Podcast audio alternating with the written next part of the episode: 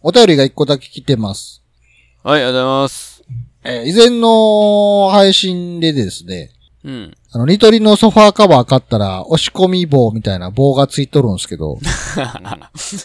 それ押し込んでもすぐボンヨヨヨンって出てくるって話をしたんですけどね。うん。はい、ありました。でそんな話に対して、うんあのほどうにかして回避方法ないんかいっていう募集しますって言ってたんですけど、うん。はい。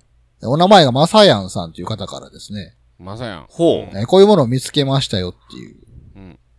ほあの、情報をいただきまして、もう。ほその押し込み棒が出ないソファーカバーっていうのがあって、う。へえまあ。商品名がなんかフィッツっていうのかなうう、んな。んか見たことあるぞ、これ。あ、そう。あるんや。フィッツのソファーカバーについて説明しているページもあって、そこ見るとですね、うんそうんのソファーカバーの内側に押し込み棒を固定するゴムがついてて、うん。うんそこに押し込み棒を装着してからソファーカバーをソファーにかけて、こうソファーの四隅にグイグイってこう押し込んでいくと、もう棒が外に出てこないっていうね、うん。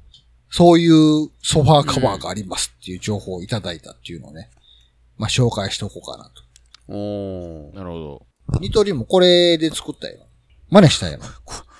真似したらいいし、そろそろ出てくんじゃないですか、これ。